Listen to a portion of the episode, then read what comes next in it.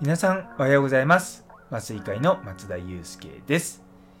麻酔の力で未来を作るため日々様々な活動をしています。この放送は毎朝6時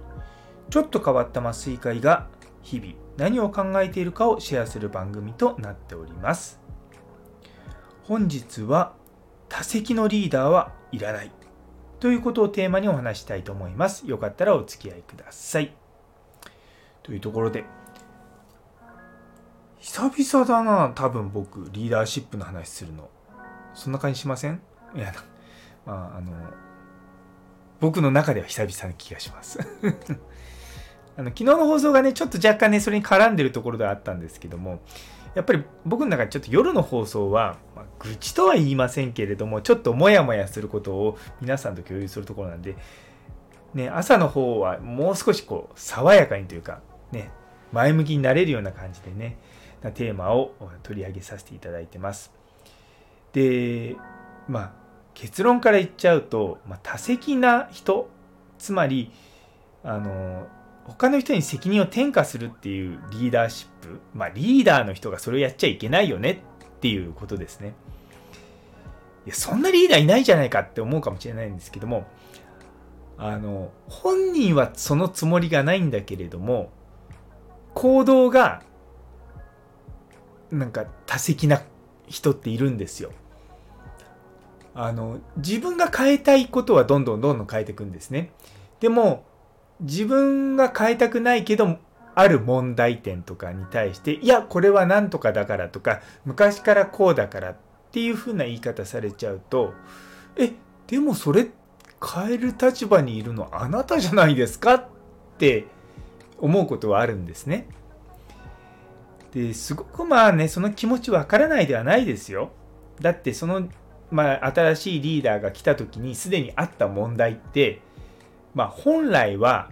その前の人たちが解決してて欲しかったなってことだと思うんですよ。でもその問題が前の人では解決できなかったのであれば、まあ、新しく来たリーダーはそれもまあ自分が取り組まなきゃいけない問題なんだなと思って解決してって言いたい言ってほしいなとは思います。でまあそういった人のについてくる部下の人、まあ、フォロワーの人もやっぱり前の人が変えられなかったことを新しいリーダーが変えたらおっって思うんですよね。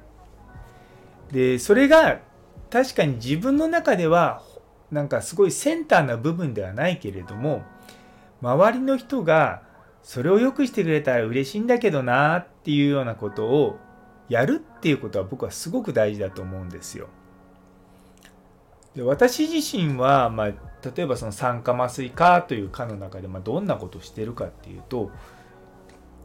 やっぱりこう手術室で働いあのいわゆる一般的なね外科とか整形外科とかある手術室でも働くしその酸化麻酔とか妊婦さんの専用の手術室でも働くんですよ。でもその中でやっぱり麻酔科医がより居心地がいい空間を作るためにはその手術室の看護師さんと、まあ、コミュニケーションを取ったりとかしていかなきゃいけないんですね。でやっぱ手術室の看護師ってすごく特殊な、まあ、技量が必要なんですね。でやっぱりそういうのに慣れてしまうとそうじゃない人のと一緒に働くとやっぱりこう働きにくいなと思っちゃう部分はあるんですね。まあ仕方がないなと思って、まあ、そのままにしとくのも一つの方法ではあるんですがでもねやっぱりこうストレスかかるんですよ。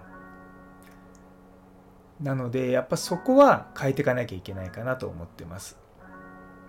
で昔はそれで良かったんだけれども今だとちょっとなって思うことってありません？ね例えばうん10年ぐらい前だったら建物の中にまあインターネットが入ってなくてもまあ仕方がないなと思うかもしれないですけども今このご時世、まあ、w i f i もなくて電波もないっていうところって正直あんま痛くないじゃないですか。なんか緊急連絡とか来たらどうしようもそうだし何か困った調べ物すらできないと思うとまあまあそれぐらい僕らって今インターネットにを頼りにしてるんですよね。まあ、依存してるってあえて言いませんけどもでもやっぱそういうふうなその環境とかってうんやっぱり変えるべきとか、まあ、変えられる人っていうのがいるんですよね。でその人が、まあ、自分はねそれ困ってないとは思ってるけどでも自分の部下が困ってんだったらやっぱりやるべきだと思うんですね。まあ、やるべきっていうかやった方がいいと思うんですよ。っていうのはそれをやると、まあ、部下は嬉しいしそれが巡り巡って自分の評価にもつながると思うんですね。でも世の中にはやっぱその自分の評価っていうものをその他人軸で考えてる人がすごくというかまあまあまあすごく多いわけじゃないけどごく一部にいるわけですよ。でまあすごくまあ古い価値観って言い方変ですけれどもうーんねなんかこう仕事のアウトプットとかそこにとらわれてしまってそれを動かしている人にフォーカスが当たってないって人はいるんですよね。皆さんどう思います？こう均一なチームと、まあ、多様性のあるチームこれね今のなんか流れだとこう多様性のあるチームの方がいいって思うじゃないですか。でも実は多様性のあるだけのチームだと均一なチームに勝てないんですよ。でも多様性があっても均一なチームに勝てる場合があるんですね。それは実はそのチームの中の心理的安全性が高いとめちゃめちゃパフォーマンスが良くなるんですよ。でたとえ均一なチームであっても心理的安全性が高いとパフォーマンスは上がるんですね。なのでもう今ねリーダーシップとかまあリーダーの立場にいる人っていうのはもういかに心理的安全性を高くするかこれに尽きると思うんですよね。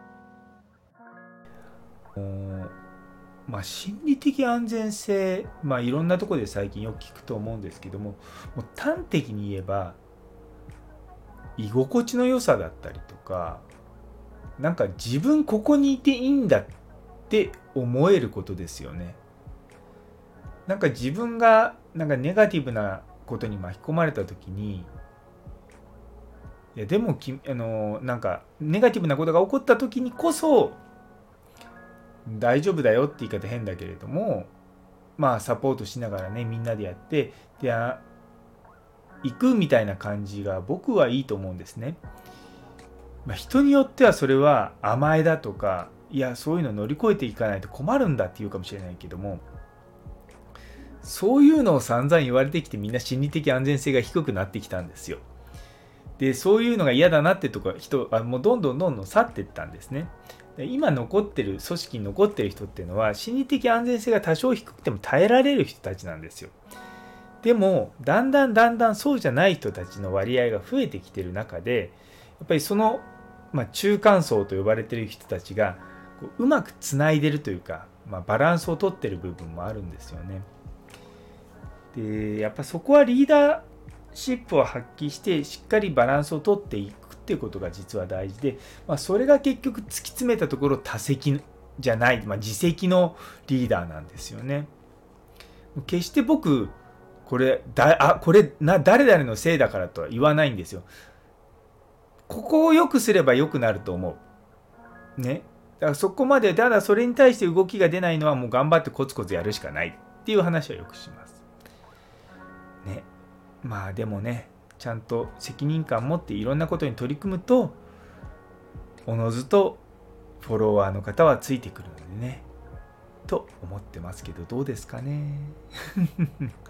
というところで、えー、最後まで聞いてくださってありがとうございます。昨日の自分の強みを言語化するという放送にいいねをくださった岡プラスさん、りょうさん、岸原先生、マータンさん、中村先生、さやもさん、ラグビー先生、ゆいつむさん、モニさん、フラット先生、どうもありがとうございます。引き続きどうぞよろしくお願いいたします。それでは今日という一日が皆様にとって素敵な一日になりますように。それではまた明日。Bye.